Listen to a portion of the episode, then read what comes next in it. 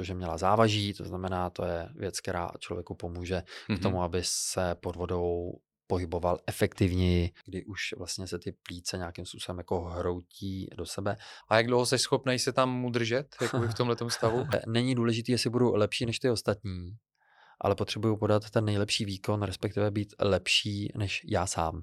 Není to, že když jsem fotbalista, tak mě zajímá jenom, jaký mám kopačky a kopu do balónu. Eh, pro ty vytrvalostní sporty se zdá, že být vegetariánem nebo veganem je velmi, velmi jako vhodný. Sám vydržím pod vodou 8,5 minuty.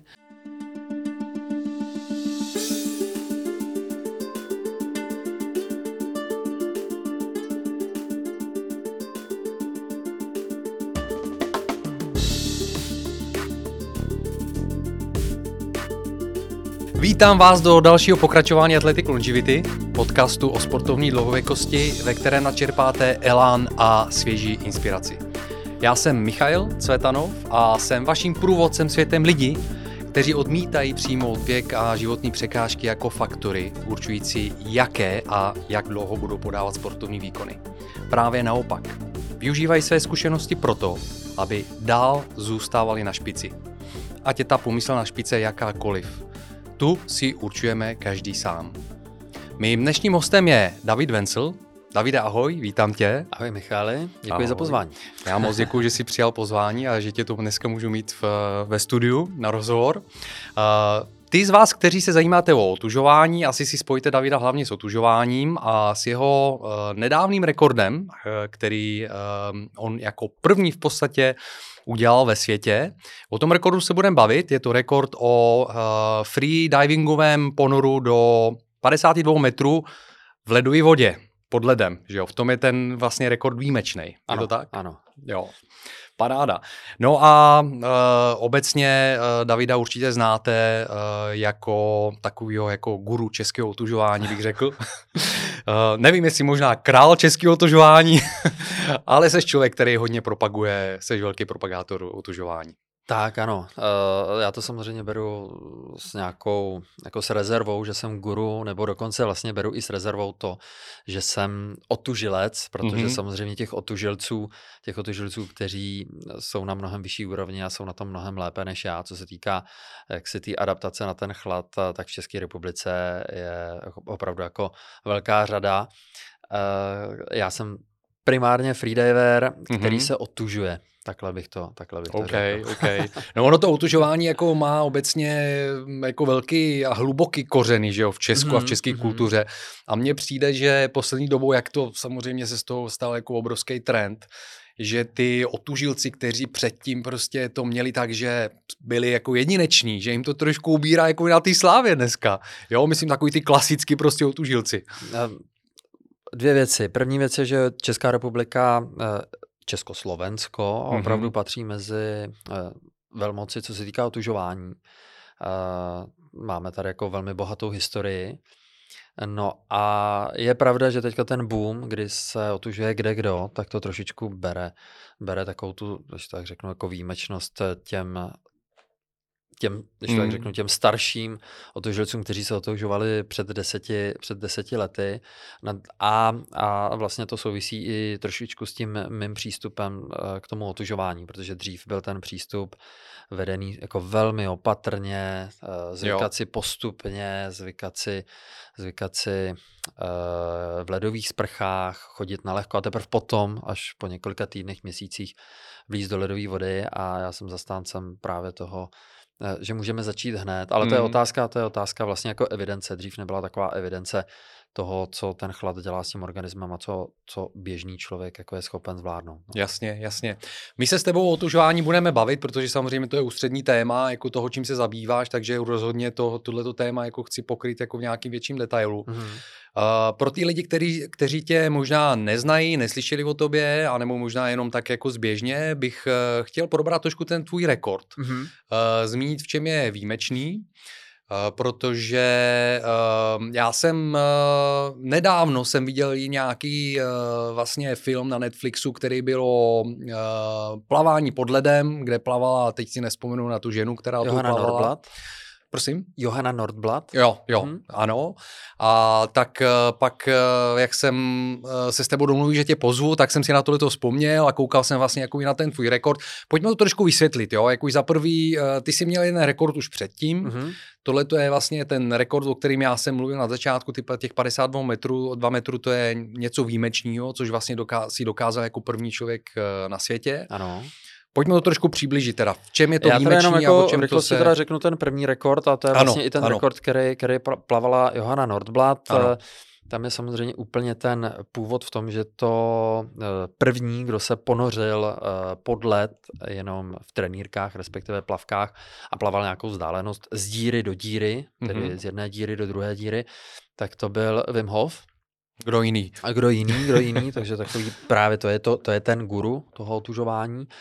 No a uh, on zaplaval nějakých 50 metrů, No a potom se to chopili, uh, on, on, on je jako otužilec, který se potápí, zatímco hned po něm se toho chopili potápěči, nádechoví potápěči, kteří se otužují. Jasně. Uh, protože dneska už by to ty, ty, ty vzdálenosti není schopen zaplavat uh, otužilec který se potápí, ale pouze freediver, který se pot, uh, otužuje. Který má natrénováno který vlastně má jako natrénováno. dýchání. Jo. Tak, tak. Mm-hmm.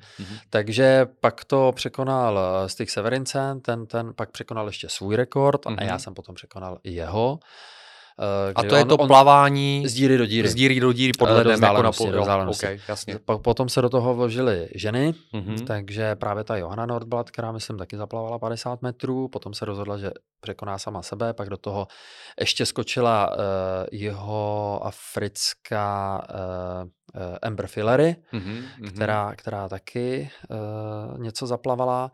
No, holky se přetahovaly a pak přišla ještě Johana s tím, že překoná i muže. Mm-hmm. Ano, ano, ano. Já jsem o ní věděl a ona nevěděla o mně, protože jsem, když jsem to zjistil, tak jsem to trošičku tajil, protože jsem si říkal, že, že bychom se nebezpečně přetahovali. Jasně. bezpečně přetahovali jako hmm. přes, přes uh, nějaký zprávy, média, sociální sítě a pak by ty metry, které bychom si nastavili, jak by nemuseli být vůbec bezpečný. Okay. Uh, každopádně, jak jsem zaplaval těch 80 metrů, Johana potom zaplavala 105. Mm-hmm. Jo, to ale, bylo v tom filmu vlastně. Přesně tak, jo, jo. ale za jiných podmínek. Mm-hmm. Tam je jako mm-hmm. za jiných podmínek mm-hmm. uh, z našeho freediverského pohledu uh, výrazně lehčích podmínek. Uh, tedy protože měla závaží, to znamená, to je věc, která člověku pomůže mm-hmm. k tomu, aby se pod vodou pohyboval efektivněji. Eh, okay. Z mého pohledu třeba o 20-25%. Jasně. Je tam efektivnější pohyb. Mm-hmm. No a uh, když jsem ten rekord udělal, těch 80 eh, metrů, tak se mi otevřely o, vlastně jako oči, nebo svět se mi v tom otevřel, že jsem si říkal, to myslím si, že bych mohl dál v tom pokračovat, v tady té uh, kombinaci těch disciplín.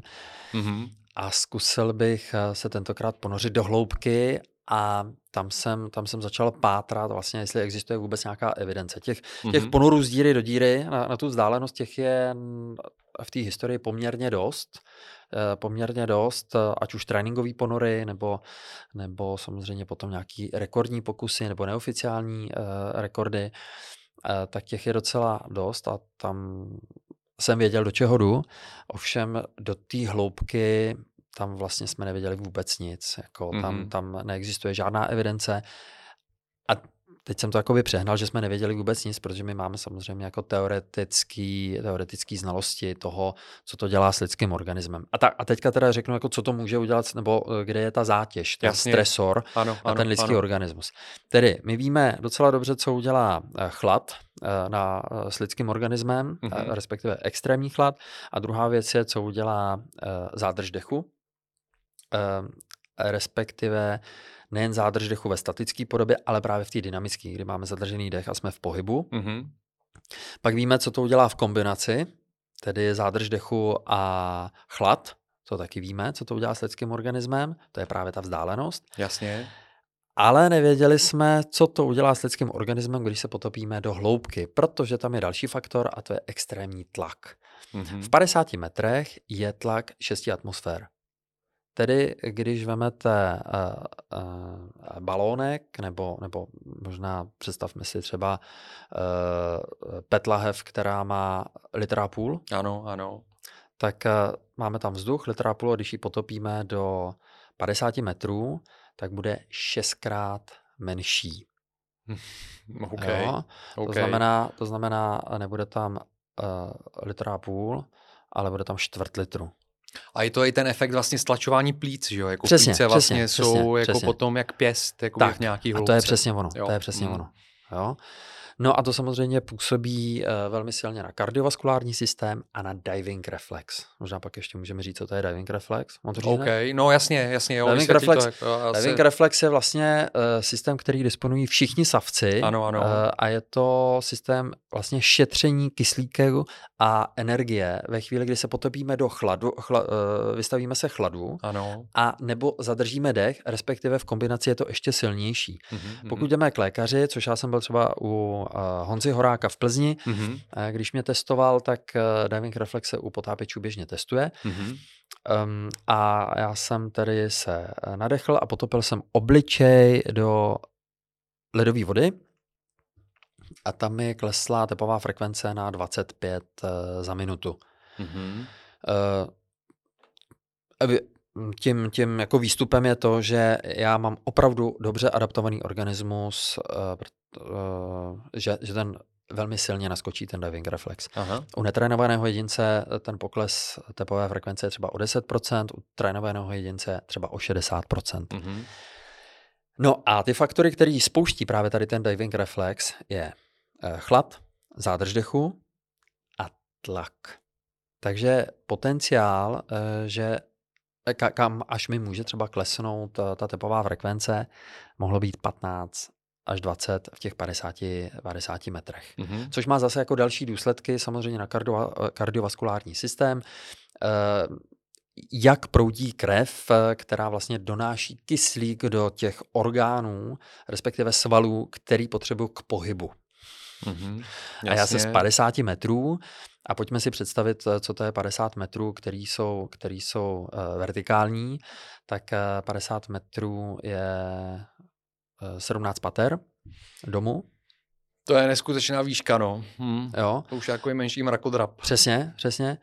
A tady z té tady z hloubky ty svaly potřebují být zásobovány samozřejmě kyslíkem a ten kyslík přináší krev která vlastně v tom organismu není dostatečně distribuována díky, díky té vazokonstrikci a tak dále, ale Jasně. samozřejmě organismus je dostatečně inteligentní na to, aby, aby to uměl a poslal uh, jaksi ten kyslík tam, kam, tam, kam potřebuje. Mm-hmm, mm-hmm. Takže v tom je, v tom je, to bylo to jakoby to hlavní riziko, Tam bylo tomu, to hlavní no? riziko. Mm. A, a, no, a ještě, ještě tam je vlastně jako další riziko. Mm-hmm. Riziko totiž spočívá v tom, že tady v těch uh, hloubkách právě dochází ke stlačení toho hrudního koše, a veškerých dýchacích cest, to znamená jako trachy, eh, plicních sklípků eh, a tak dále. A eh, k tomu, aby nedošlo ke skvízu, k nějakému poškození, tak je potřeba, aby ten hrudní koš byl velmi dobře uvolněný. Ano, My, ano. pokud jdeme do těch velkých hloubek, tak já se tam vlastně ten hrudní koš nesmím uh, vůbec eh, s ním pohybovat. Mm-hmm. Um, to znamená žádný pohyby doleva, doprava, záklony a tak dále.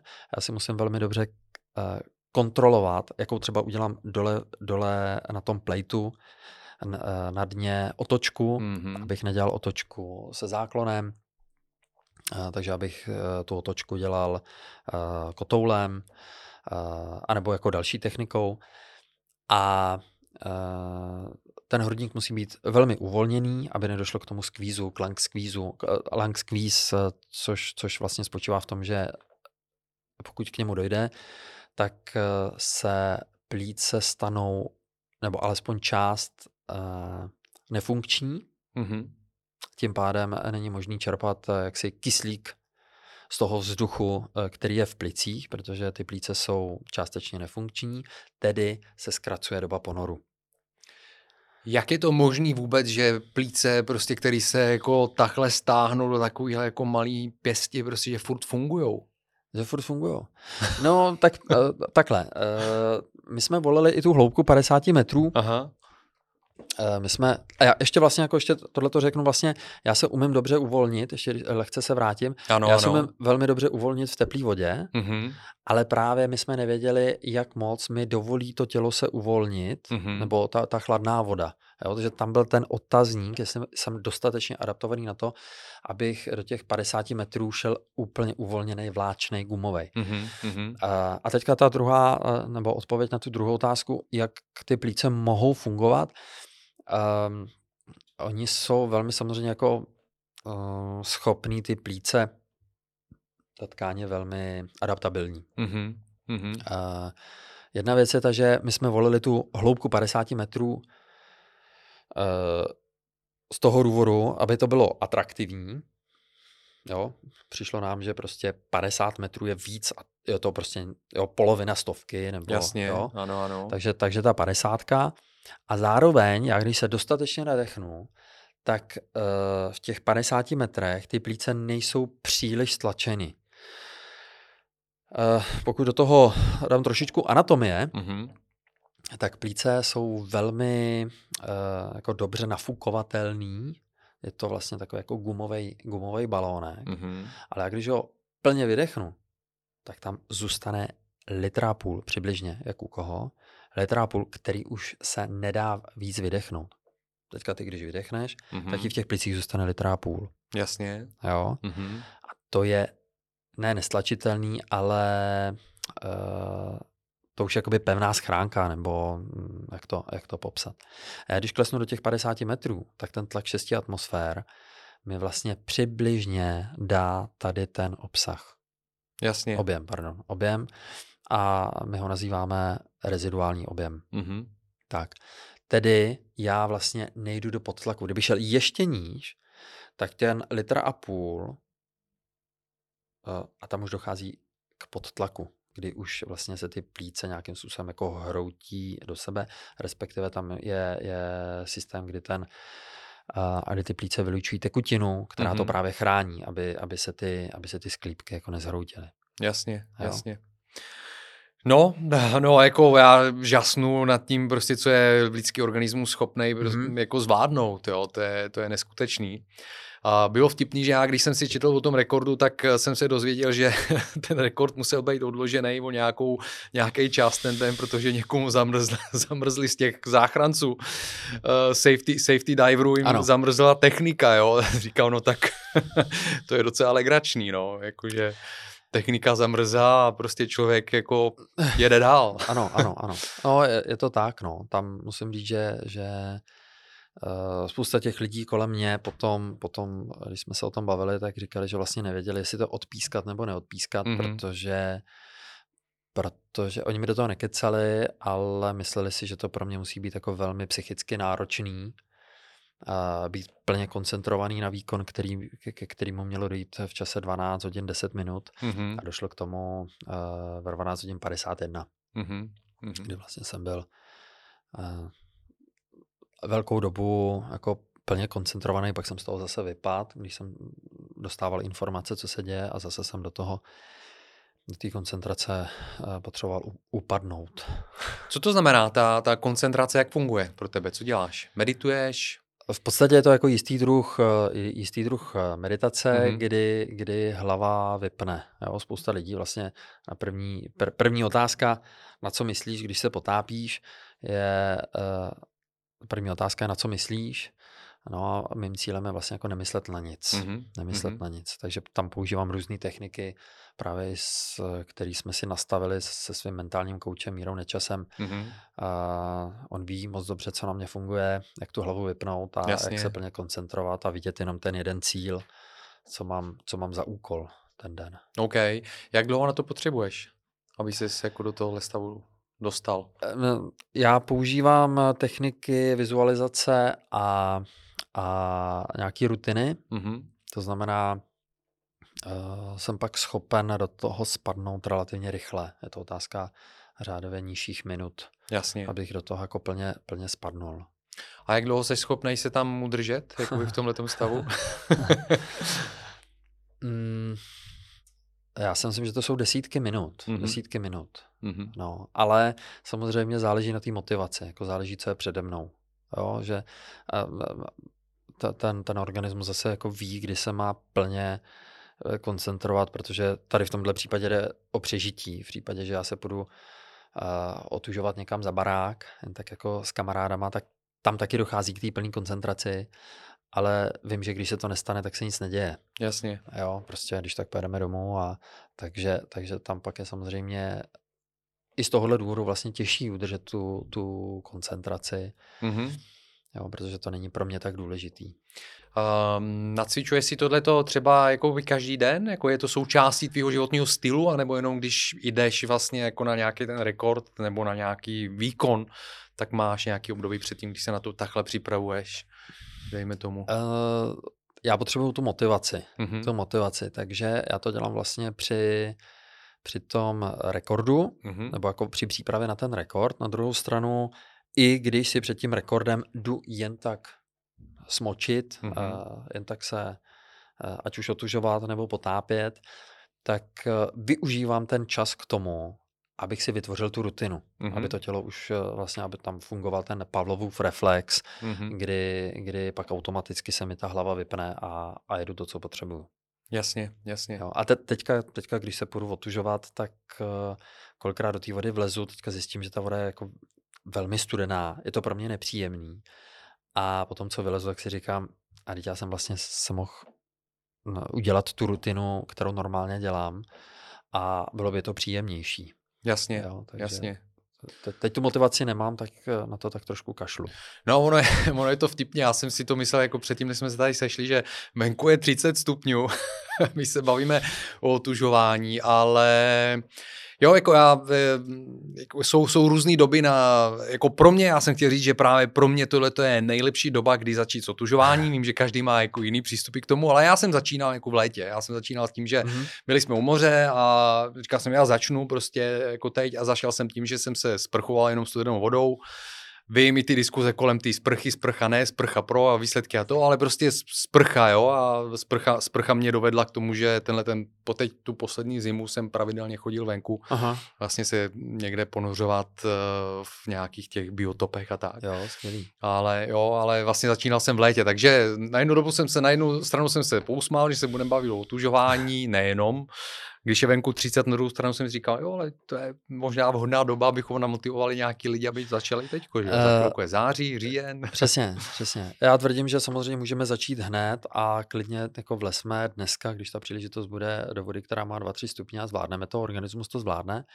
ale uh, ať si to dělá každý tak, hlavně ať u toho vydrží. Jo, takže pokud mu to hlava dává, tak, tak ať to udělá klidně takhle. Já jsem se včera taky, já jsem se včera otužoval, mm-hmm, já jsem mm-hmm. byl u nás na severu, tam je Barbora, zatopený lom. Okay. Uh, on má hloubku 55. Mm-hmm. A já jsem se tam byl jenom zaplavat, ale potopil jsem se asi do 10 metrů, protože vím, že v těch 10 metrech ta voda má o 10-15 stupňů míň, takže jenom jako dolů a nahoru a to mi stačilo. Takže to bylo kolik? 5-6 stupňů? Ne, to má? asi ne, já, nevím, ale... já jsem neměl, neměl jsem uh, teploměr, jsem okay. hodinky, hodinky, ale bylo to tam dost studený. Jasný, jasný. No bylo vtipný taky si přečíst, že uh, vlastně v těch 50 metrech ta voda byla teplejší než, teplejší. než nahoře. No, jo? No, jako, no, jak, no. když si dělal ten rekord, že jo? No. A ještě, měla 4 ještě, stupně nebo ještě kolik? jako v nadsázce říkám, že vlastně ta voda dole měla čtyřikrát víc stupňů. Jo, jo. Takže nahoře, že tam chodíš vlastně ohřát, jo? Já se dolů jedu, já se dolů jedu ohřát. No. to, je, to je docela vtipný, no. Uh, Davide, jak tě vůbec napadlo jakoby začít s utužováním nejenom, ale vlastně začít jakoby hledat ten, ten rekord? Jako hledal si něco, co si chtěl dokázat, udělal si to kvůli tomu, že si chtěl prostě jako si něco, ne si něco dokázat ve smyslu, že tě hnalo nějaký ego, ale že si chtěl něco udělat výjimečného, co by tě nějak jako něčím posunulo dál, jako dejme tomu po nějaký stránce lidský. A nebo jak, jak vůbec k tomu došlo? Eh, to je, to je otázka, na kterou můžu odpovědět asi ze čtyř stran. Mm-hmm. Takže, takže pokusím se udržet uh, tu linku. OK, OK, dobře. um, dřív jsem přistupoval k závodům, když jsem jezdil na závody ve freedivingu, že musím být lepší než ty druzí. Mm-hmm. A to jsem zjistil, že je velmi stresující a je to krátkozraký. Tedy nakonec jsem si to v hlavě pře- překlopil, že není důležité, jestli budu lepší než ty ostatní, ale potřebuju podat ten nejlepší výkon, respektive být lepší než já sám. Mm-hmm. Jo, dostat se k těm svým limitům. Eh, a jako bonus eh, dochází k tomu, že díky tomu jsem lepší než ty ostatní. Mm-hmm. Okay. Jo, protože mám tu hlavu uh, fokusovanou. Uh, mám ji fokusovanou. Pokud já se budu soustředit na tom, co, co tamhle potopí Broňa, co tamhle potopí uh, Martin, co tamhle potopí prostě někdo jiný, tak nejsem koncentrovaný na ten svůj, na ten svůj výkon. Takže tohle to jsem si v hlavě srovnal. To mi pomohlo. Uh, druhá věc je ta, že uh, já pokud chci něco dělat, cokoliv vlastně, tak uh, potřebuju k tomu zjistit velké množství teoreti- potřebuji mít teoretické znalosti, mm-hmm. jak funguje organismus, co všechno to v těle ovlivňuje, jak já ten výkon můžu ovlivnit. To znamená uh, vzít to prostě jednoduše komplexně. Mm-hmm. Jo? Není to, že když jsem fotbalista, tak mě zajímá jenom, jaký mám kopačky a kopu do balónu, ale já potřebuju prostě tím žít a potřebuju uh, veškerý, veškerý prostě k tomu, k tomu jako detaily. Uh, no a jedna z těch věcí, k čemu jsem došel, bylo, že právě otužování mi prohloubí ten diving reflex. OK. A tedy, když se budu otužovat, tak uh, já když zadržím dech, tak cílem je ještě jinak.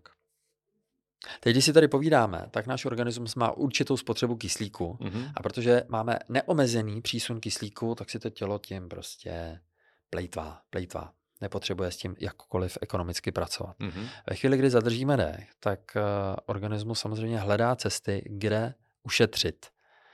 A čím déle zadržujeme dech a čím častěji zadržujeme dech, tak tím je to tělo efektivnější. Mm-hmm. Jedna z těch důležitých věcí je probudit co nejrychleji diving reflex, protože to je právě to, kde ten organismus začne vypínat orgány. Dojde k vazokonstrikci na periferích, to znamená stáhnou se cévy a krev neproudí do končetin, neproudí prostě do dalších orgánů um, a koncentruje se pouze srdce, plíce, mozek. Mm-hmm. I proto nám tep, eh, klesá ta tepová frekvence, protože to nemusí pumpovat tu krev, tu krev všude. A mně jde o to, abych ten diving reflex probudil během té zádrže co nejdřív, aby došlo k té ekonomice uh, co nejdřív jasně, po té zádrži dechu. Proto jsem se začal otužovat. Takže vlastně to bylo jako mm, prostředek, jak se dostat k lepším freedivingovým přesně, výsledkům. Přesně, jo? Přesně. Mm-hmm. No a potom už to mělo jako další příběh, kdy my jsme relativně náhodně vyfotili fotku, kde já jsem se potopil pod led a nade mnou uh, bruslil kamarád. Uh, Petr Kapoun. No a ta fotka obletěla svět. Mm-hmm, mm-hmm. Má to asi 80 milionů views po celém světě. Já myslím, že jsem ji viděl. Vyhrálo to spoustu, spoustu cen. Czech Press foto asi tři, tři kategorie to vyhrálo. Hezký. No a každou chvíli se nám to vracelo, tahle fotka, prostě, že něco se s ní děje, něco to vyhrálo, někdo to viděl, nebo mě někdo... A to prostě bylo v rámci otužování, prostě, že zbyl to bylo v rámci, jako, To bylo v rámci vlastně otužování, ale uh, jak fotograf, tak uh, ten bruslář, tak i já jsme freediveři. Jo, ok, takže, jasně. Takže právě ta, taková nějaká tak jako mm-hmm. kombinace. No a uh, a tak jsem si jednou řekl asi tři čtvrtě roku, osm měsíců, osm, sedm měsíců potom, v srpnu to bylo. Tohle mm-hmm. vzniklo v lednu a, a v srpnu, když jsem byl v Teplicích běhat schody, tak jsem si říkal, tyjo, hmm, co kdybych zkusil v zimě zaplavat nějakou jako zajímavější vzdálenost, ne, než těch 20 metrů, co jsem plaval, když, když jsme fotili tu fotku. A vlastně jsem si to chtěl udělat jenom pro svoji vlastní radost. Jasně. A to si těch 20 metrů plaval pro sebe. Vlastně, jen tak, jo, jen tak jako bez jo. přípravy, tři měsíce jo. jsem se otužoval a Hezký. uplaval jsem tady těch 20 metrů. A pak jsem si říkal, no počkat, ale co z toho udělat trošičku jako PR, mm-hmm. trošku nějakou show, protože v České republice uh, vám stát nedá peníze na freediving, i kdybyste prostě trhali rekordy světový. Mm-hmm. Uh, se potřebuju trošku jako opřít do NSA, protože nás trošku jako potopili a, a, a přitom, přitom tu reklamu uh, v České republice děláme, ale a ty nikdo jsou... si toho neváží. Mm-hmm. Nikdo si toho tady neváží. Eh, takže jsme si prostě řekli, nebo já jsem si řekl, že teda um, budu to dělat podle sebe, abych to mohl dělat pro radost a abych to mohl, abych to mohl pokračovat. Takže z toho udělám nějaký PR. Zjistil jsem, že světový rekord je 76 metrů mm-hmm. a říkal jsem si, to by mělo jít překonat. Hezky, tady to tím začíná. To by mělo jít překonat. No, to je ta úvodní myšlenka. Aha. OK. Řekli jsme ty čtyři věci. Já nevím. Jo, OK, ale to tohle byly prostě ne, ty důležitý, důvody. Jasný. Důležitý věc, že jsem začal otužovat kvůli, kvůli tomu, abych podpořil uh, vlastně ty svoje funkce, ty, Jasně. ty, ty, ty uh, dovednosti toho organismu uh, při freedivingu. No a druhá věc je, že uh, jsem chtěl překonat jako skutečně sám sebe. Jasný. No a třetí věc, je teda, třetí věc je teda PR a čtvrtá věc, ani nevím, jestli tam nějaká byla. Ale je to pravda, je to pravda. Vlastně eh, vždycky pře- jsem, mě zajímá, co zvládne můj organismus, mm-hmm. jo? Na, co, mm-hmm. na co ten můj organismus má. A, a, a je to jedno, jestli, jestli uh, prostě skáču do vody z vejšky, nebo, nebo uh, jdu si zaházet s klukama na koš, to je úplně jedno. Jako. Jasně, no. jasně. Rozumím tomu. Takže takhle, takhle došlo k tomu, že se do toho pustil a, a jak dlouho jsi potom teda připravoval, jako jak dlouho potom, co si vůbec začal se otužovat, uh, došlo k tomu, že si udělal ten rekord do hloubky. Jo, do hloubky. Uh, no, já jsem se začal otužovat v roce 21 jsem udělal rekord, 20 to byl covid, tak proto jsme ho neplavali. 19 vznikl 28. října 2018 jsem vlezl poprvé do Barbory, která měla 12 stupňů a vlezl jsem tam na 40 vteřin. Jasný. Takže, takže 2018 a teď to je 2023, 4,5 metru, pardon, 4,5 jo, vlastně 4,5 ne, roku, teďka vlastně 4,5 roku, jo, jo. první rekord jo, byl 4,5. po dvou a půl letech a druhý rekord byl po 4,5. Jasný, jasný, rozumím, rozumím tomu. A ten rekord eh, do té hloubky, seš vlastně první člověk, který tohle to udělal. Uh, to se nikdo nikdy, o to se nikdo nikdy nepokusil. Hmm. To se, já nevím ani o neo, neoficiálních pokusech. Jasně. Nevím o ničem. Perfektní, super. Um, já myslím, že jsme tím rozebrali ten rekord, což mě hodně zajímalo a myslím, že i pro posluchače diváky právě jsem se tomu chtěl pověnovat, aby, aby jsme pochopili víc, eh, v čem je ta výjimečnost toho. Hmm. Uh, a určitě o tom rekordu je hodně už i řečeno i napsáno, takže pokud jsme tady něco neřekli, tak určitě jako kdo se bude zajímat, tak ty další informace najde. Uh, já bych se... Já možná ještě, ještě k tomu řeknu, Jestli bylo, něco, napsáno, bylo napsáno i víc k tomu, ano. i z toho důvodu, protože u, tý, u, tý druhý, u toho druhého právě rekordu jsem se zranil. Právě, že došlo k tomu lung squeeze trošičku. Jo, ty si tam plival krev. A plival jsem, tam, plival jsem tam krev, takže to nebylo řečeno. Ano, ano. A skutečně jsem se teda ponořil, nebo ten rekord eh, byl na té hraně těch, mm-hmm. mých, těch mm-hmm. mých schopností v ten daný moment. Jo, myslím si, že i, i, i ten den jsem byl schopen se potopit třeba o 2, 3, 4 metry níž. Jasně. Ale, ale to neznamená, že by ten ponor celý mohl vypadat ještě, mohl vypadat ještě dramatičtěji. Rozumím. Každopádně to zranění nebylo nic závažného. Mm-hmm. Je to věc, která se čas od času freediverům stane a je pravda, že profíkům by se neměla stávat v 50 metrech. Mm-hmm. Na druhou stranu samozřejmě těch bylo to pod ledem, tedy, tedy ten potenciál. Předpokládalo se, že něco takového se stát může. Rozumím. Rozumím, rozumím. Uh, já mám jako na, na konec podcastu se tě chci zeptat na nějaký tvůj, tvoj budou, tvé budoucí plány, jo? tak já to se vrátíme k tomu, ale přesto, přesto jako teď se zeptám jenom, když jsme u toho, uh, pomýšlíš nad tím, že bys ten rekord vylepšil v budoucnu? Je to ne. něco, co tě láká? Ne. Ne, okay. no. dobře, dobře, tím jsem, tím jsem chtěl tohleto téma uzavřít a nikdy neříkej nikdy, ale rozumím. Momentálně Jasně, ne. Momentálně ne. OK. Davide, perfektní, děkuju. Uh, pojďme se vrátit trošku k tomu utužování. Mm-hmm. Vím, že je to široký téma, nicméně uh, ve smyslu široký. Téma, ano, široký, na druhou stranu je, velmi populární, hodně se o, o otužování mluví poslední dobou, nicméně ty jsi člověk, který se na to specializuješ, tak si myslím, že rozhodně máš znalosti, které bys eh, tady mohl pozdílet s lidmi, kteří se, by se chtěli tomu věnovat dál. My jsme se toho dotkli, Uh, zeptám se, zeptám se tě, ty si vlastně vysvětlil, já tady mám, jak jsi začínal, kdy jsi s tím začínal, na to jsem se tě už ptal. Uh, na to si částečně, nebo i víc odpověděl. Jaký bys měl rady eh, pro začínající lidi, kteří dneska by chtěli po poslechu tady tohle podcastu začít? Jaké by byly ty základní rady, jak by měli začít? Já bych možná začal tím, k čemu je to vlastně dobrý. OK. Jo, protože uh, ta otázka, jestli se začneme otužovat nebo ne, uh, musím vědět proč. Mm-hmm. Jakmile nebudu vědět proč, tak mě nikdo nedonutí trpět. Do jistý míry je to prostě Rozumím prostě tomu. nějakým způsobem, jako, nějakým způsobem uh, uh, utrpení. Takže uh, mě na tom fascinuje to, že tady ty primitivní věci, jako je studená voda, dokáže v těle vyléčit, respektive uzdravit velmi mnoho věcí.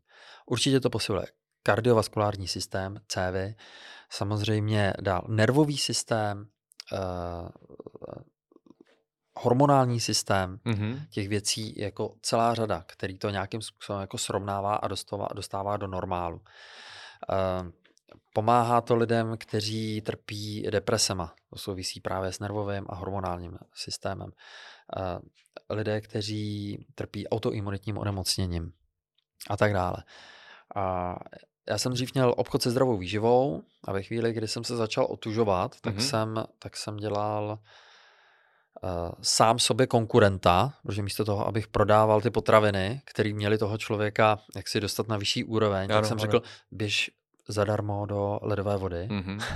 protože vím, že to, že to pomáhá. Uh, díky tomu, to, co jsi řekl, že jsem nějakým způsobem jako, když to tak řeknu, jako guru v České republice, nebo, nebo lidi mě znají jako otužilce, tak těch, těch uh, zpráv, kterými chodí od lidí, že se začali otužovat a co to udělalo s jejich životem právě po té zdravotní anebo psychické stránce, tak to jsou jako opravdu pro mě neuvěřitelný, neuvěřitelný příběhy. A, ale teď to tady úplně jako nechci rozebírat, každopádně uh, ty, ono to téma, ty, téma je zajímavé je to, rozhodně. Je to, já si myslím, že já můžu je, pozdílet i vlastní vlastní zkušenosti s tím ano. a rozhodně si myslím, že... Jo, já možná můžu dát jenom příklad, teďka, teďka dát příklad uh, jenom jeden. Uh, píšu o tom i v knížce, ano. knížku, která se jmenuje Začni teď. Ano, ano. A je to právě takový průvodce, český průvodce otužováním. Tak tam mám příběh uh, chlapíka, který, jeho maminka se otužovala mm-hmm. a on šel s maminkou jednou se otužovat. Do té doby dva roky trpěl uh, onemocněním permanentní průjmy. Trpěl mm-hmm. permanentníma průjmama. Mm-hmm obešel prostě spoustu lékařů, eh, byly tam pokusy o léčbu, ale nic nezabíralo. Prostě nevím, jestli si to dovedete představit, jako jestli si to dovedou představit, prostě hmm. hrozný. Hmm. No a on jednou se šel otužovat a ten den byl zdravý. Od té doby se otužuje a je zdravý. V vozovkách zdravý. Jasně. Jako, no. proč v vozovkách říkáš? Já vlastně nevím, jestli, jestli tu diagnozu už nemá. Mm-hmm. Jo, každopádně uh, teď se může běžně pohybovat, může do práce. Okay. může, nemá může, prostě ten problém. Nemá, nemá, není prostě omezován. Mm-hmm. Není tou, mm-hmm. tou nemocí omezován, nebo možná je zdravý. Jasně. To je přesně. Jasně. Což je pro mě jako neuvěřitelný příběh. Jo, píšou mi i lidi, kteří chtěli spáchat sebevraždu mm-hmm. a tak dále. To jsou ty pro mě jako nejsilnější, nejsilnější příběhy. Uh, co je určitě podstatný, pokud se chceme začít otužovat, je právě najít tu motivaci, aby jsme mm-hmm. věděli, proč to děláme. A druhá věc je teda najít si aspoň trošičku, uh, připravit tu hlavu. Připravit tu hlavu. Někdo, kdo je, když to tak řeknu, jako amatér a nehledá informace, ať už uh, v knize, na internetu, anebo od někoho na kurzu, kdo by ho tím uh, ponorem uh, provedl, tak kolikrát potřebuje, aby tu hlavu přesvědčil, že to je bezpečný, aby to dělal velmi postupně. To znamená, chodí do té sprchy mm-hmm. pravidelně. Mm-hmm. Nejdřív 10 vteřin, pak 20 vteřin a po několika týdnech se rozhodne, že do té vody vleze. Mm-hmm. Pokud ale ten člověk se rozhodne, že přijde na workshop, třeba ke mně, mm-hmm. tak uh, moje, mám, uh, provedl jsem tím ponorem několik stovek lidí, možná tisíc, nevím, a ve chvíli, kdy oni dostanou tu informaci, hlavně získají to sebevědomí, že ten jejich organismus uh, to zvládne a zvládne to bezpečně mm-hmm. a mhm. bude to tak, že i druhý den budou zdraví i po tom prvním ponoru do ledu, tak všichni mi do té vody vlezli. Mm-hmm. Jo? A jsou schopni v tom udržitelně pokračovat. Uh, na tom workshopu s nima probírám, jak to dělat uh, bezpečně, a jak to dělat právě udržitelně mm-hmm. a jak si to co nejvíc eh, zpříjemnit. Jo? Protože je to vystavení, eh, ten organismus se vystavuje nějakému stresu, ale to, co tomu předchází a to, co je potom, tak může být naopak velmi v komfortní zóně. Mm. Víš, co mě to na tom popisuju. fascinovalo, jako u mě, mě fascinovalo po té době, když už jsem si zvykl na tu zimu, že tam nastal jeden bod, kdy já jsem si začal tu zimu užívat. Mm-hmm. Já jsem začal toužit po té zimě. Teď tuhle tu zimu, já jsem se těšil každý den, když jsem věděl prostě, že mám teď chuť jít vlastně do toho biotopu. Mm-hmm. A těšil jsem se úplně, až tam vlezu. Jo, a mm. jako to mě úplně změnilo vnímání zimy a chladu. Těšil ses? A teďka mi řekni, jestli jsi cítil nepříjemný pocity, když jsi do té vody les. No, ne, necítil. Já necítil. Jsem necítil. Necítil. No, jako takhle, záleží, co říkáš, co myslíš jako nepříjemně. Jako samozřejmě, takhle, eh, já jsem změnil to vnímání si, tak, jakoby těch ono, nepříjemných ono, pocitů. Ty nepříjemné pocity tam jsou samozřejmě, Přesně. protože ty jdeš do nějakého jako nepřátelského prostředí, nebo mozek se tě po, uh, snaží přesvědčit, že to je nepřátelský prostředí. A já mám pocit, že mě se změnila jakoby uh, mysl a vnímání toho, kdy já jsem se přesvědčil, že ten chlad je mým přítelem a že není něco, co mě může ublížit. Jako, ano, jo. to je nastavení hlavy.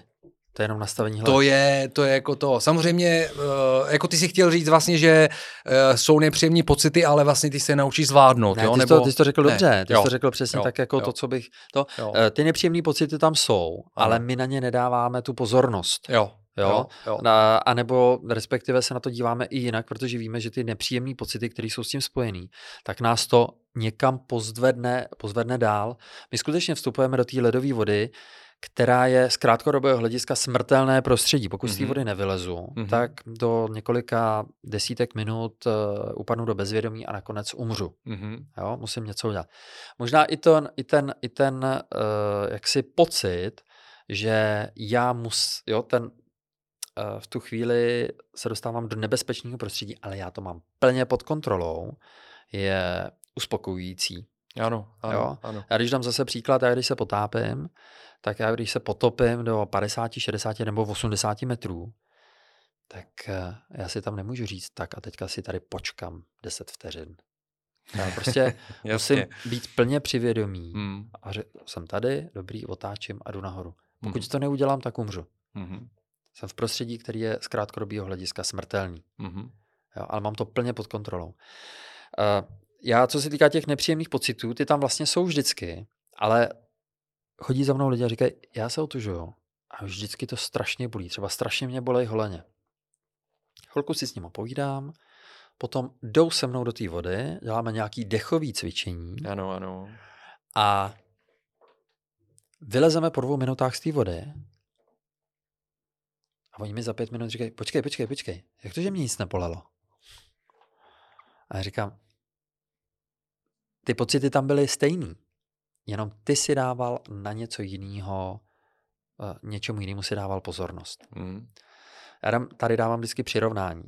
Moje dcera, teď je tedy 6 let, ale uh, běžela z kopce a zakopla, rozbila si koleno do krve, tekla jí krev tak co jako správný rodič udělám? No to je strašný, teče ti krev a teďka tomu dítěti to, to koleno ukážeš. Jasně. Tak ty víš, že přesto, že to dítě do té doby nebrečelo, tak dostane možná hysterický záchvat. Jo? Ale když tomu dítěti dáš teďka přes no, před nos zmrzlinu, mm. tak v tu chvíli ten fokus je úplně někam jinam a nedává tomu pozornost a díky tomu to nebolí. Jasně, jasně.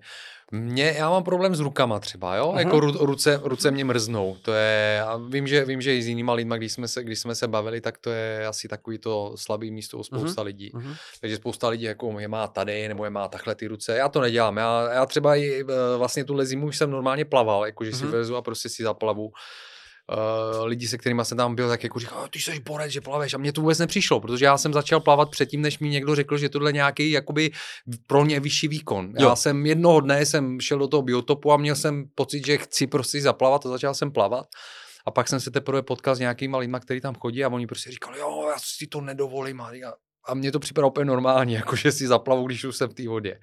Jo, mm-hmm. ale, mhm. ale ty ruce, ty ruce potom asi mi trvá nejdíl, než, než se ano, mi prostě ano, srovnají. Ano, ano. No. Jo, to je, to je normální. Ruce no. a, a chodidla.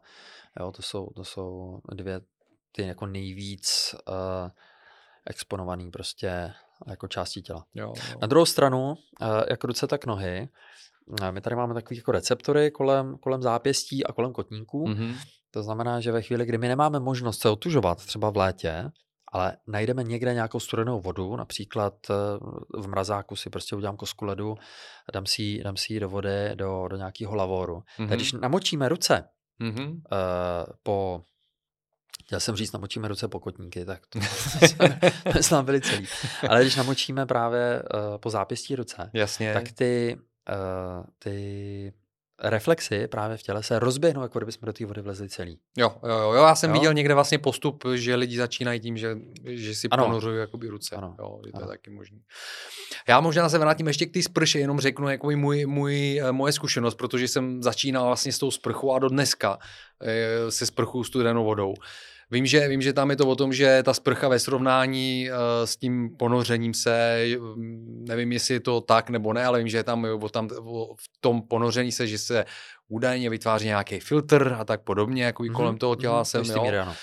A že vlastně ta sprcha neustále, že ona tebe teče, takže dráždí neustále vlastně jako ty receptory. Já musím říct, že uh, mám pocit, že právě jsem uh, díky té sprše spíš změnil jako tu psychiku a to vnímání ty, toho chladu a to, těch nepříjemných pocitů, protože jsem si na to zvykl, takže mm-hmm. mě mhm. ta sprcha, ano, pokaždý, když tam jdu a teď se připravuji pustit, tak pokaždý tam tak, jako to, že jsem trošku jo. jako, že čekám ten šok, ale velmi rychle to zvládnu, jo. Mm-hmm. A, jako, a myslím si, že je to právě o té psychice, jako, že to přijmeš.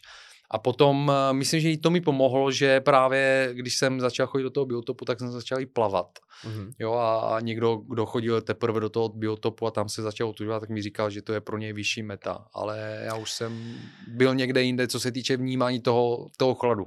Jo. Je, je, je to pravda, je to pravda. A vlastně bych řekl i, že potvrzuješ to, že ten, uh, ta sprcha je náročnější než ten samotný ponor. Jo, jo, jo vlastně jo, to tím jo. jako potvrzuješ, ano, protože ano. jakmile si zvykneš na sprchu, tak pak najednou jsi schopný i plavat. Jo, přesně, ale pak jako ten ponor je asi tak no. je OK, no, no. jasně. Uh, dobře, Davide, protože jsme ve sportovním, nebo ne sportovním jako vyloženě, ale podcastu, který se věnuje sportu a dlouhověkosti, Jaký jsou eh, z tvých zkušeností a znalostí, účinky, co se týče vlastně jako výkonu, výkonu ve sportu, uh, dlouhověkosti jako takový, uh, utužování a ch, chladné vody? Um, já jsem těch sportů dělal celou řadu. Ano. A ve chvíli, kdy mi bylo 30 a chodil jsem s klukama hrát jako basket a fotbal, tak jsem najednou začal zpomalovat a jenom mm-hmm. jako ty kluci mě začali předbíhat a a e, říkal jsem si, no prostě klasika, jako no tak ve 30, co by si chtěl, že jo. A první věc, kterou jsem udělal, je, že jsem změnil stravu. E, velmi jsem se jako zaměřil na stravu, e, takže přestal jsem jíst maso, přestal jsem jíst mléčné výrobky mm-hmm. a pro ty vytrvalostní sporty, e, pro ty vytrvalostní sporty se zdá, že být vegetariánem nebo veganem je velmi, velmi jako vhodný a dá se s tím velmi dobře pracovat. Takže to byla první věc, která, abych tak řekl, mě vrátila, vrátila na nějakou úroveň. Jsem přesvědčený, že co se týká potápění, tak mě to zvedlo výkon o 15 až 20 ta strava. Hezký. Jo? Není, není to, teďka abych to uvedl na pravou míru, není to o tom, že když budu vegetarián a vegan, takže uh, budu mít vyšší výkon. Uh, když budu jíst hranolky a pít kolu, tak uh, jsem vegan, ale ale do měsíce mě... Jo, tady jde prostě o tu skladbu té... Uh, Tomu o tu, rozumím, no. O tu skladbu té stravy. Jo, takže tohle. Fast food vegan. To Fast jako food vegan. Úplně...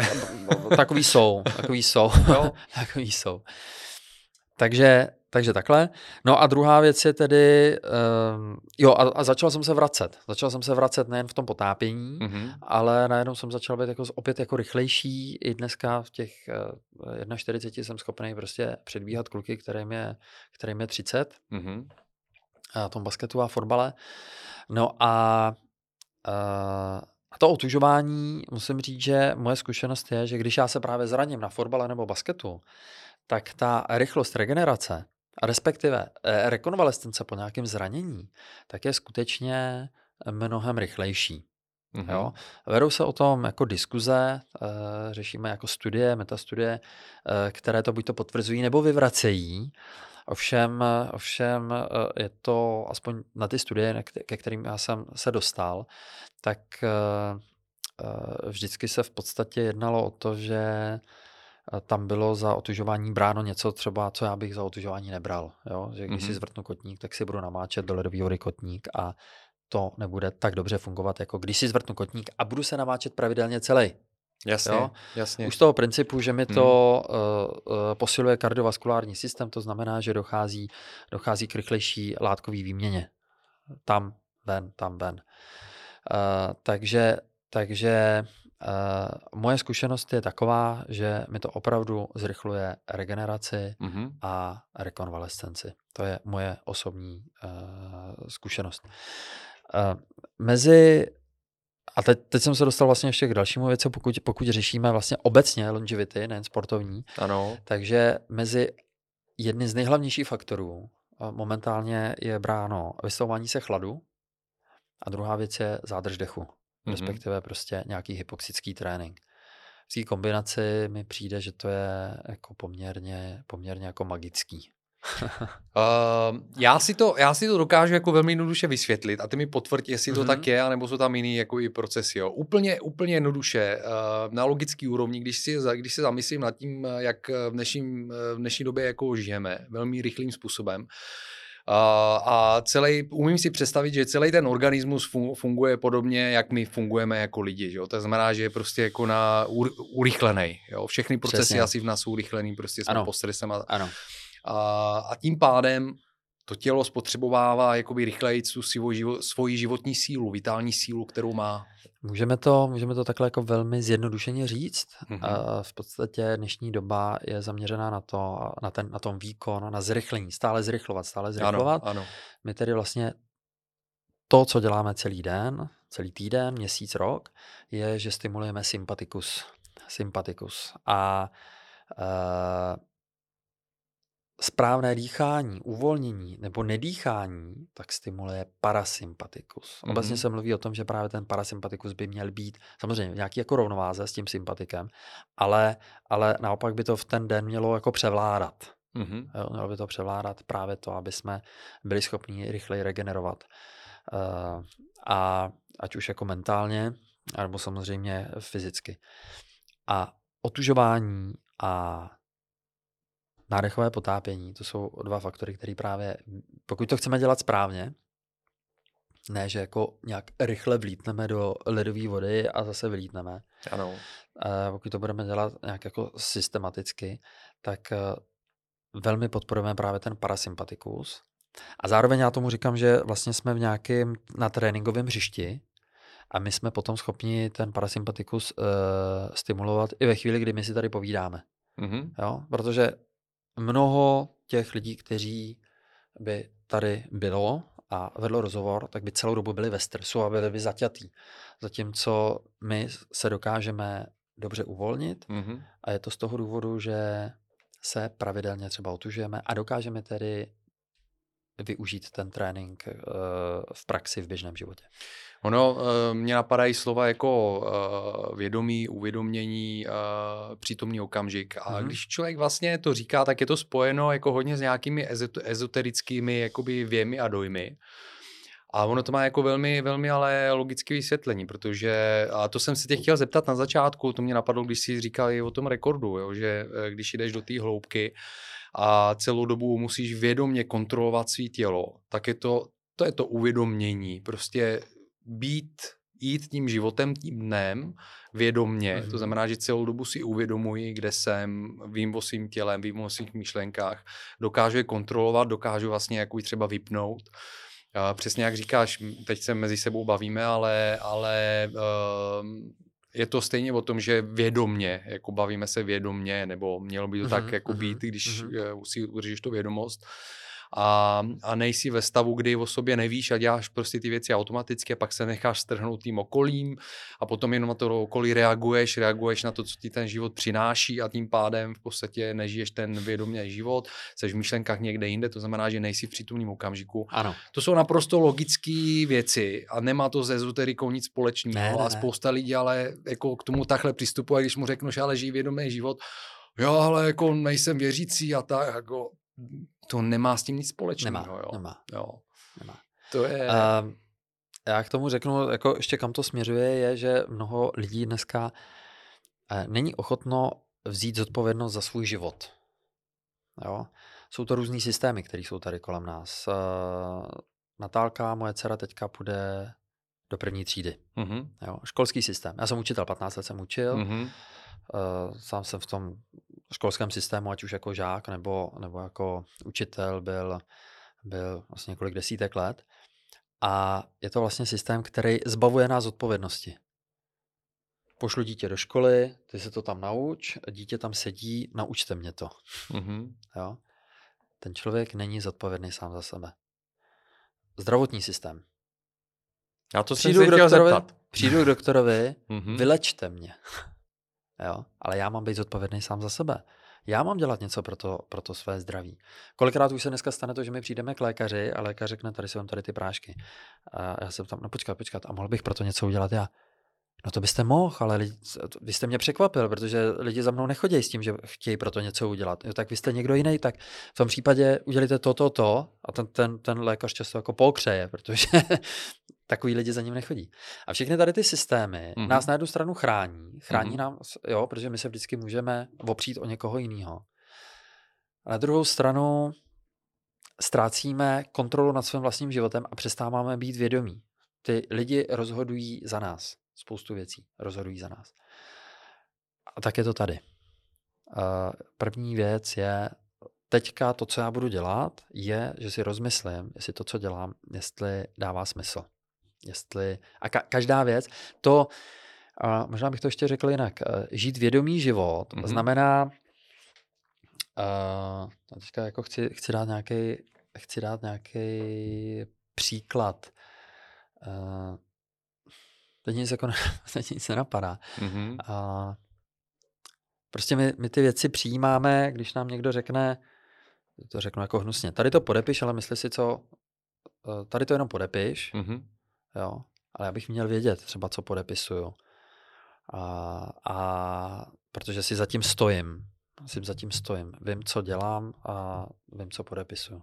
Není to úplně správný Jo, ale příklad. ne, já myslím, to, že... Zkusím, já třeba mě časem napadne. Já my, myslím, Davide, že jako ten příklad je dobrý, protože eh, je to přesně tak, je to o tom nějakým předávání jakoby vlastní osobní síly eh, jako mimo tebe, jiným stranám, jo. Jako když podepisuješ, tak mě napadlo třeba podepsání přesně jako smlouvy s pojišťovnou, jo, třeba, tomu. třeba a ehm, většinou automaticky lidi přijímají to, že ano, pojišťovna prostě musí mít pojistku, protože mě to ochrání, ehm, přijde ti pěti stránková, v nejlepším případě Aha. jako 25 stránková prostě smlouva, Jo, jako samozřejmě, jako člověk prvního, ta první myšlenka je, no, jako tam snad ne, že oni nemůžou tam mít něco, co by mě ublížilo, žít jako, to, je, to jsou lidi jako my, jo. Mm-hmm tak to podepíšeš, jo. A samozřejmě tím pádem, uh, ono nakonec, když si to přečteš, tak on ten systém je nastavený tak, že asi těžko prostě, pokud chceš tu pojistku, něco na tom změníš, protože oni ti řeknou pak jako, Jasně. hele, nepodepisuj to, nedostaneš tu pojistku.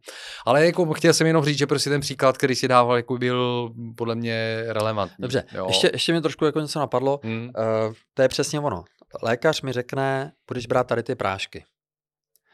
A já řeknu, proč. Jo, jako jenom vždycky to, co, cokoliv dělám, tak se ptám proč.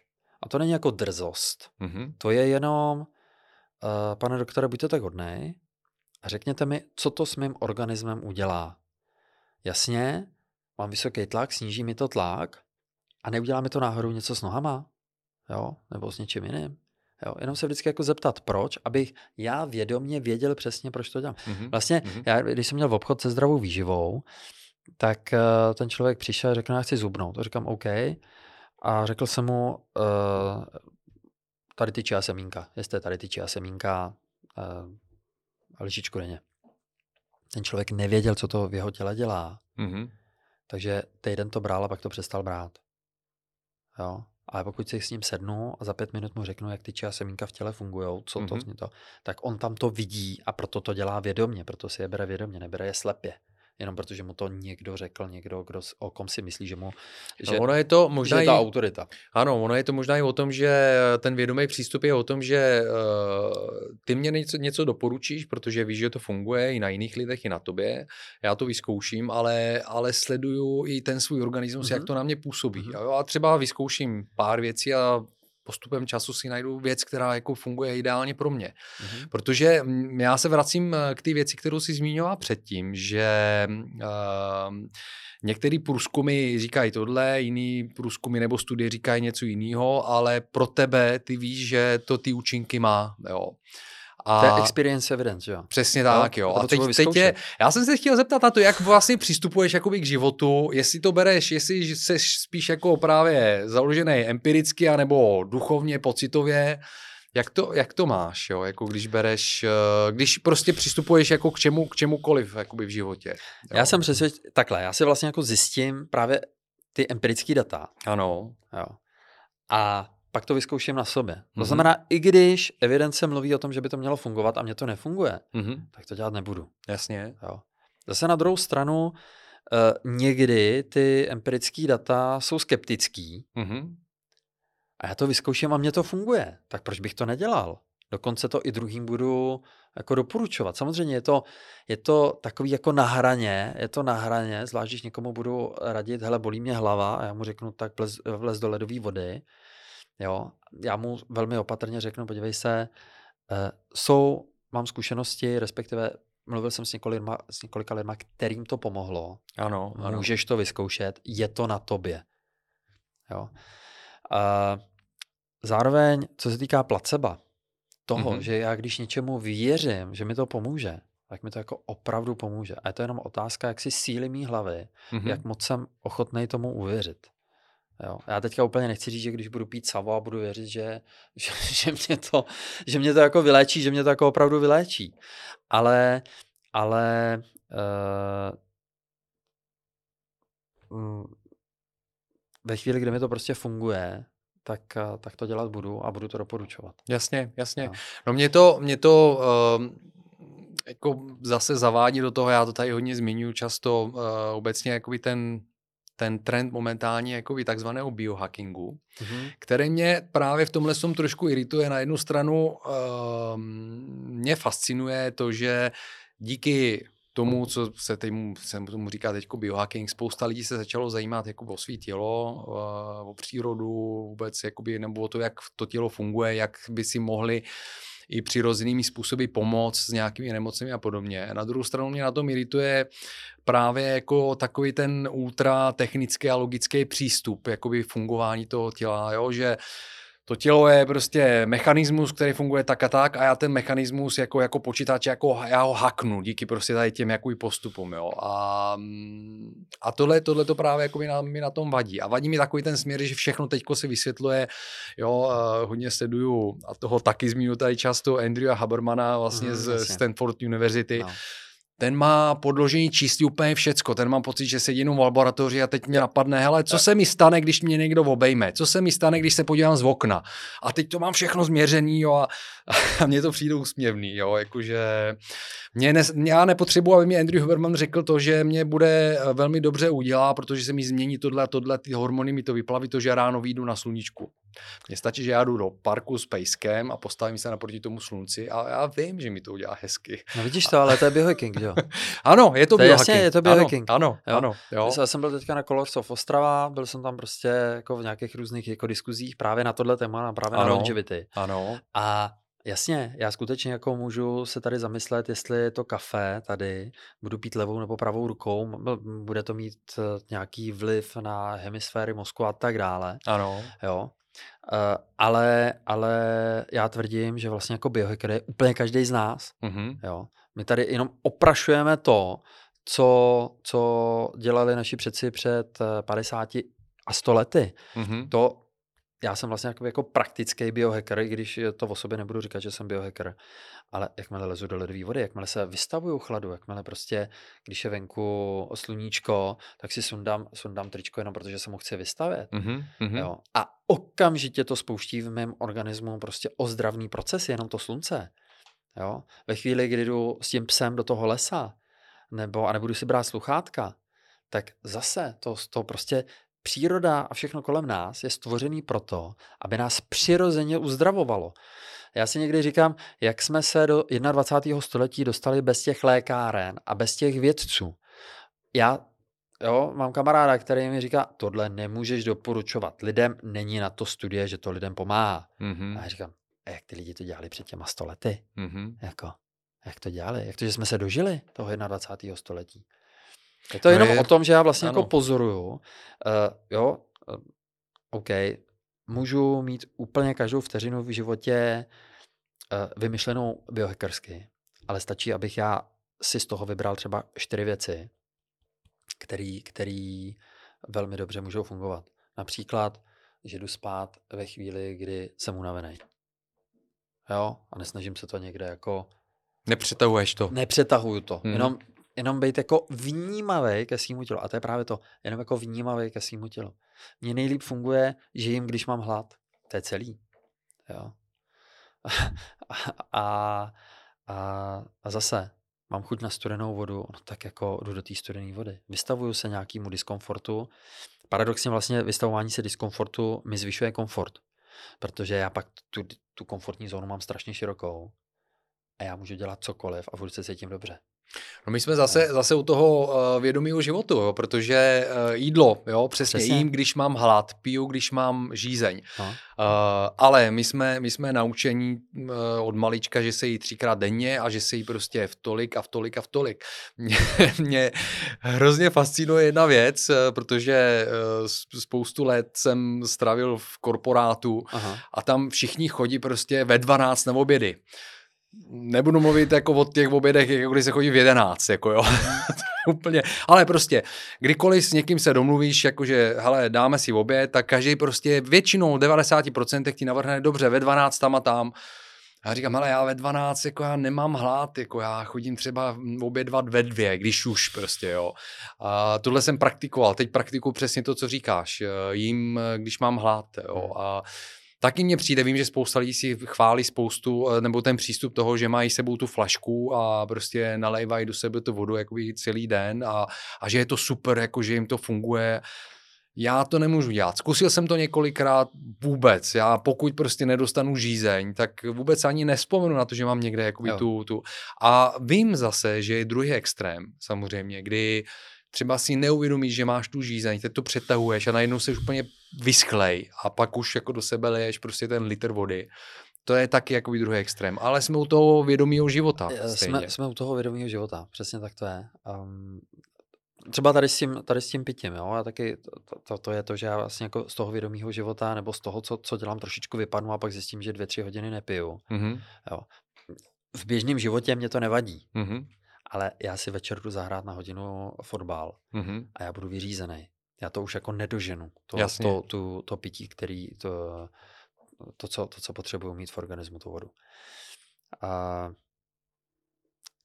tady ještě dobrý, aby se to nezaměňovalo jak si s tím vědomým životem, například jim nejen jako když mám hlad, ale i uh, jim to, na co mám chuť. Mm-hmm. Jo, třeba mm-hmm. existuje termín intuitive eating, mm-hmm. tedy já jim prostě to, na co mám chuť. Ano. Jo, i proto je ovoce barevný, protože prostě automaticky to tělo ví, jaký vitamin, minerál, živinu potřebuje a automaticky šáhne po tom kusu ovoce, zeleniny nebo jiný potravině. A teďka to jako nezaměňovat s tím, že když jdu kolem mekáče, a cítím hranolky, tak mám chuť na ty hranolky a říkám si, a moje tělo potřebuje něco jako z těch hranolek. Mm-hmm. Jo, to už je zase, že to tělo vlastně jako mimo Jo. A tam už pak zase samozřejmě fungují jako jiný mechanismy.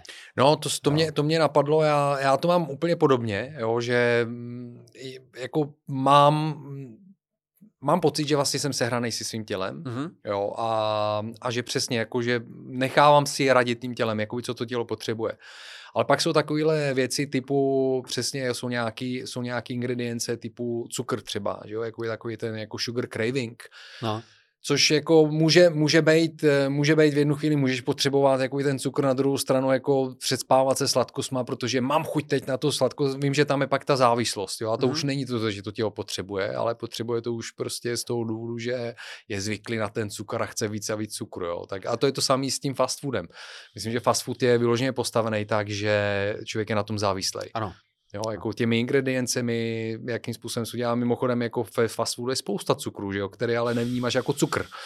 Protože je tam, dejme tomu, jako stejně velké množství soli, takže si říkáš, já vlastně jako sladký nejím, jo. ale, ale já v mekáči v té houvce je cukru jak možná no, jasně. v koblize. No. Uh, hezky, no. Já myslím, že, myslím, že spousta, spousta tady věcí, jako jsme na jedné vlně tady v tom a to je, to je pěkný, pěkný povídání.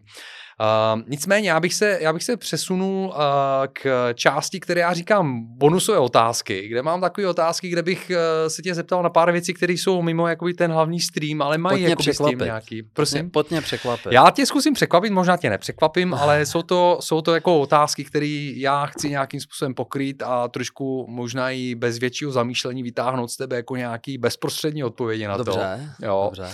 Ale samozřejmě můžeš, můžeš se nad tím zamýšlet. Uh, já jenom řeknu pro naše posluchače, že tohle je bonusová část, kterou uh, najdou na uh, placené platformě, kde uh, je vlastně placený obsah pro předplatitele, pro největší fanoušky, který podporují Athletic Longevity. A odkaz na tu platformu najdete pod rozhovorem na všech platformách. A pokud ještě nejste členy placené platformy, tak vás zvu a vítám, abyste odebírali bonusový obsah a podpořili Athletic Longevity. Davide, pojďme na to. První bych se tě zeptal, jaká byla dosud tvoje největší životní zkouška? Jak jsi ji zvládl a díky čemu? No, dobrá otázka. No ale nad tím se asi musíme eh, asi, asi zamyslet, protože tady bych to prostě jednoduše Super, děkuji moc krát za tu, za tu bonusovou část. A teď pomalu se uh, vydáme do konce, jakoby ke mhm. konci, nebo k závěru podcastu. Uh, mám dvě, tři otázky, se kterými eh, bych to chtěl uzavřít. První otázka, už jsem ji zmiňoval na začátku, že se tě na to zeptám. Jaký máš nejbližší plány do budoucna? Možná co se týče jiných rekordů nebo jiných výkonů, nebo obecně prostě jestli máš nějaký jako plány, nějaký projekty, kterým se chceš věnovat do budoucna? No, vlastně já jsem ti říkal, že, že jedna z těch věcí mých je, že nějak jako tryskám nápadama ano. a je potřeba to dotáhnout do konce, tak úplně nejlepší je, když se toho chopí někdo jiný. Takže kromě toho, že jsme před eh, dvěma lety vydali knížku, která má vlastně dvě, dvě linie. První je Cesta za rekordem mm-hmm. jedna a druhá je teda, jak naučit, eh, jak se naučit eh, otužovat, nějaký ano. průvodce otužování, tak teď jsme, teď jsme odevzdali druhou knihu, která by měla být v listopadu a to se bude jmenovat Muž pod ledem. Mm-hmm. A zase jsou tam dvě linie. První je teda Cesta za rekordem dvě, okay. a druhá je tentokrát eh, potápění, takový jako vhled do, do freedivingu. Takže to je první věc. Jasně. Eh, a druhá věc je, druhá věc je, že momentálně natáčíme i dokument, který jakým způsobem se směřoval k druhému rekordu. Mm-hmm a, a jak si jsem tlačen do toho, abych tam trošku jako něco povodhalil z toho svého z toho svýho soukromí, okay. a, takže, takže to bude zajímavý. A vlastně i se těším, my už máme většinu natočenou, mm-hmm. ale teď jako další zimu ještě budeme, zimu budeme natáčet, tak na to se, na to se těším, to bude, to bude fakt jako skvělý. A pak jsem samozřejmě zvědavý na výsledek, protože už to, co jsem viděl, tak uh, je to prostě hodně o vztahu, mém vztahu jako s Natálkou, s mm-hmm. dcerou, tak uh, i, i, jako je tam, prostě jsou tam ty, i vidět, jakým způsobem ji vychovávám, jak, jakým způsobem se vlastně snažím předávat ty geny té výchovy, když tak řeknu. Jako, Super. Jo. Uh, tak to je projekt, který mě moc uh, taky těší. Co se týká rekordu, mám skutečně v hlavě další rekord, ale je potřeba si na ně trošku odpočinout, uh, protože prostě jakýkoliv vrcholový sportovní výkon prostě to tělo nějakým způsobem eh, vyčerpává. A já musím říct, že třeba teď jsem se chystal v červnu na mistrovství světa a strašně mě nebavil trénink. Jo, protože jsem, to je to, co už jsme si řekli, já jsem prostě tvrdě trénoval na ten rekord a, a tam jsem musel se překonávat. Jo, a pak jsem, je potřeba, aby si ta hlava odpočinula od tady té tvrdé práce, překonávání se, uh, jít uh, do toho bazénu, jít uh, do té ledové vody. Mm-hmm. Takže příští sezóna bude taková spíš odpočívací, budu potápět, pokusím se o nějaký zajímavý třeba časy, ale to bude čistě freedivingový. A, a následující sezónu bych se pokusil vytvořit, vytvořit rekord, tentokrát statiku, mm-hmm. protože už jsem plaval do dálky, do hloubky a teď, teď, teď se pokusím teda tu třetí, což je moje nejsilnější disciplína, sám vydržím pod vodou 8,5 minuty v těch nejlepších jako výkonech, takže tady bych se pokusil v ledu, uh, opět jenom uh, v plavkách, zadržet dech na nějaký zajímavý čas a udělat z toho světový rekord. Hezký, hezký. Tak no. to moc držím palce s tím a ať, ať, to, ať to teda jako k tomu dopracuješ. To mě navádí na další otázku, jak ti můžou posluchači a diváci podpořit v té práci, té činnosti. Já děkuji samozřejmě tady za tu otázku. Tak eh, já dělám workshopy, mm-hmm. dělám workshopy, které se zaměřují teda na otužování, na nějakou odolnost. Eh, to znamená, že to není jenom o tom, že těm lidem naučím, eh, že ty lidi naučím se otužovat, ale, ale skutečně probíráme jako bezpečnost, zároveň i to, aby to uměli využít v praktickém životě, v rodinném životě a aby u toho zůstali, u toho, u toho tužování. Pak dělám kurzy freedivingu mm-hmm. A, a teďka taková jako silná, silná, silná, silnou věc, kterou jsme vymysleli a to se nazývá síla dechu, kde teda skutečně lidi učím pracovat s dechem, ať už e, rozvíjet nádechový, výdechový svaly, pracuju s vrcholovými sportovci, kdy jenom já třeba moje zkušenost je taková, abych eh, ty lidi trošku, abych, abych jako divákům ukázal, co umím, tak je, že já dokážu, v únoru mám třeba nádechový objem 6,2 litru a v červnu 7,8, jo, což je mm-hmm. zvednutí nádechového objemu o 25%, což se hodí samozřejmě každému sportovci. Díky technikám. Díky technikám stretchingu. Mm-hmm. Okay. Jo, speciálního, speciálního stretchingu. Um, a využívají to ale i nemocní lidé, třeba onkologičtí, uh, onkologicky nemocní lidé, nebo podporují klub cystické fibrózy, uh, takže, takže... Teď uh, jsem si udělal tu spojitost vlastně s tím klubem cystické fibrózy, ano, jo, ano, protože ano. samozřejmě to jsou plíce. To jsou plíce a já vlastně tam říkám, že oni nemohou dýchat a já nepo, ne, ne, nepotřebuji. Takže, Jasně. takže takhle mi to spojení dává smysl, ale jak říkám, jsou tam i vrcholoví sportovci, reprezentanti různých sportů, takže, takže s nimi spolupracuji. A, Kde jsou k dostání těch, ty kurzy? A jako ty kurzy ty, jsou, jsou k dostání na, na mých internetových uh, stránkách, kde je možný to prostě jednoduše David Vencel. dohled davidvencel.cz davidvencel.cz a potom jsem samozřejmě na sociálních, uh, sociálních sítích Instagram a, a Facebook, tam, kde to prostě jako letí.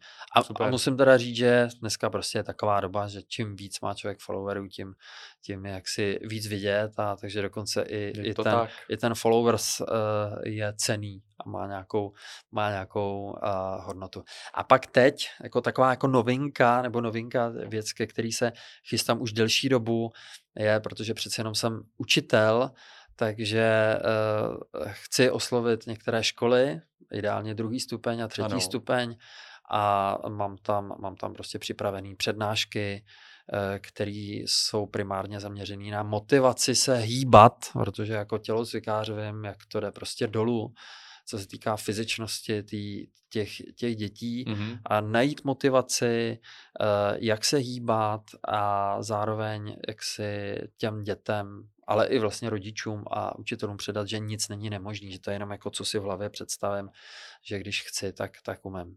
No. no, protože jsme v podcastu o sportovní dlouhověkosti, tak jako dlouhověkost sportovní se buduje v dětství, protože ano. jako jakýsi vlastně položí základy jakoby tvýho fyzického a mentální, jako mentální Odolnosti. formy. Ano tak to tě doprovází celý život. Já to pozoruju na sobě, že jsem absolutně vděčný, že jsem vyrůstal ve sportovní rodině a byl jsem vedený k sportu a dělal jsem sporty od malička, dělal jsem jich spoustu a dnes uh, si pořád můžu dovolit vlastně být velmi aktivní a zlepšovat se ve sportech, kterým se věnuju. To znamená, že nedělat jenom vyloženě prostě na nějaký takový základní úrovni pro radost, ale pokoušet se jako dělat to na nějakým svým levelu, který dál posouvám. Přesně, přesně. To, to, to není o tom, jestli děláme světové rekordy, ale tam jde o to právě to, co jsem říkal, překonávat sám sebe.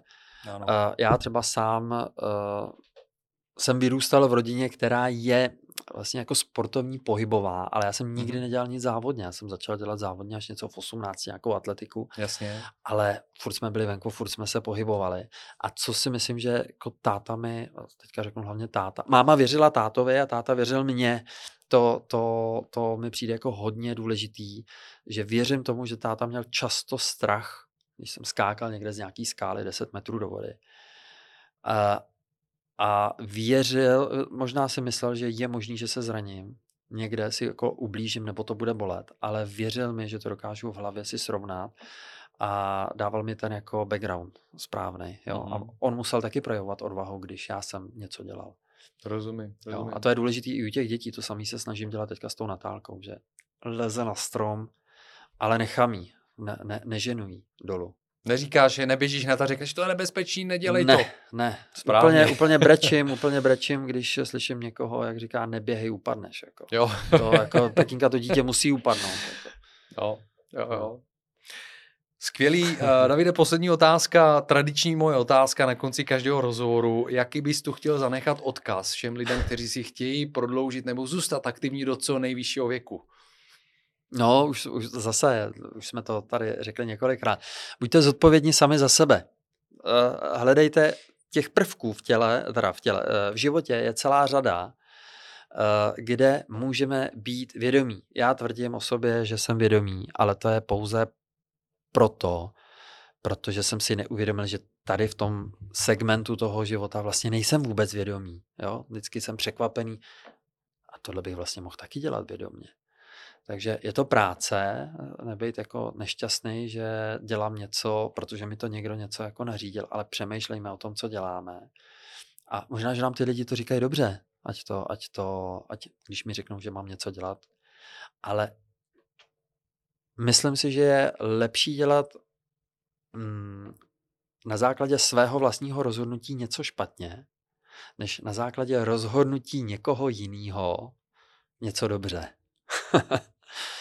Krásná myšlenka na závěr, možná tak. i využiju dokonce i potom na popis eh, podcastu, protože opravdu, opravdu uh, vidím v tom hluboký smysl.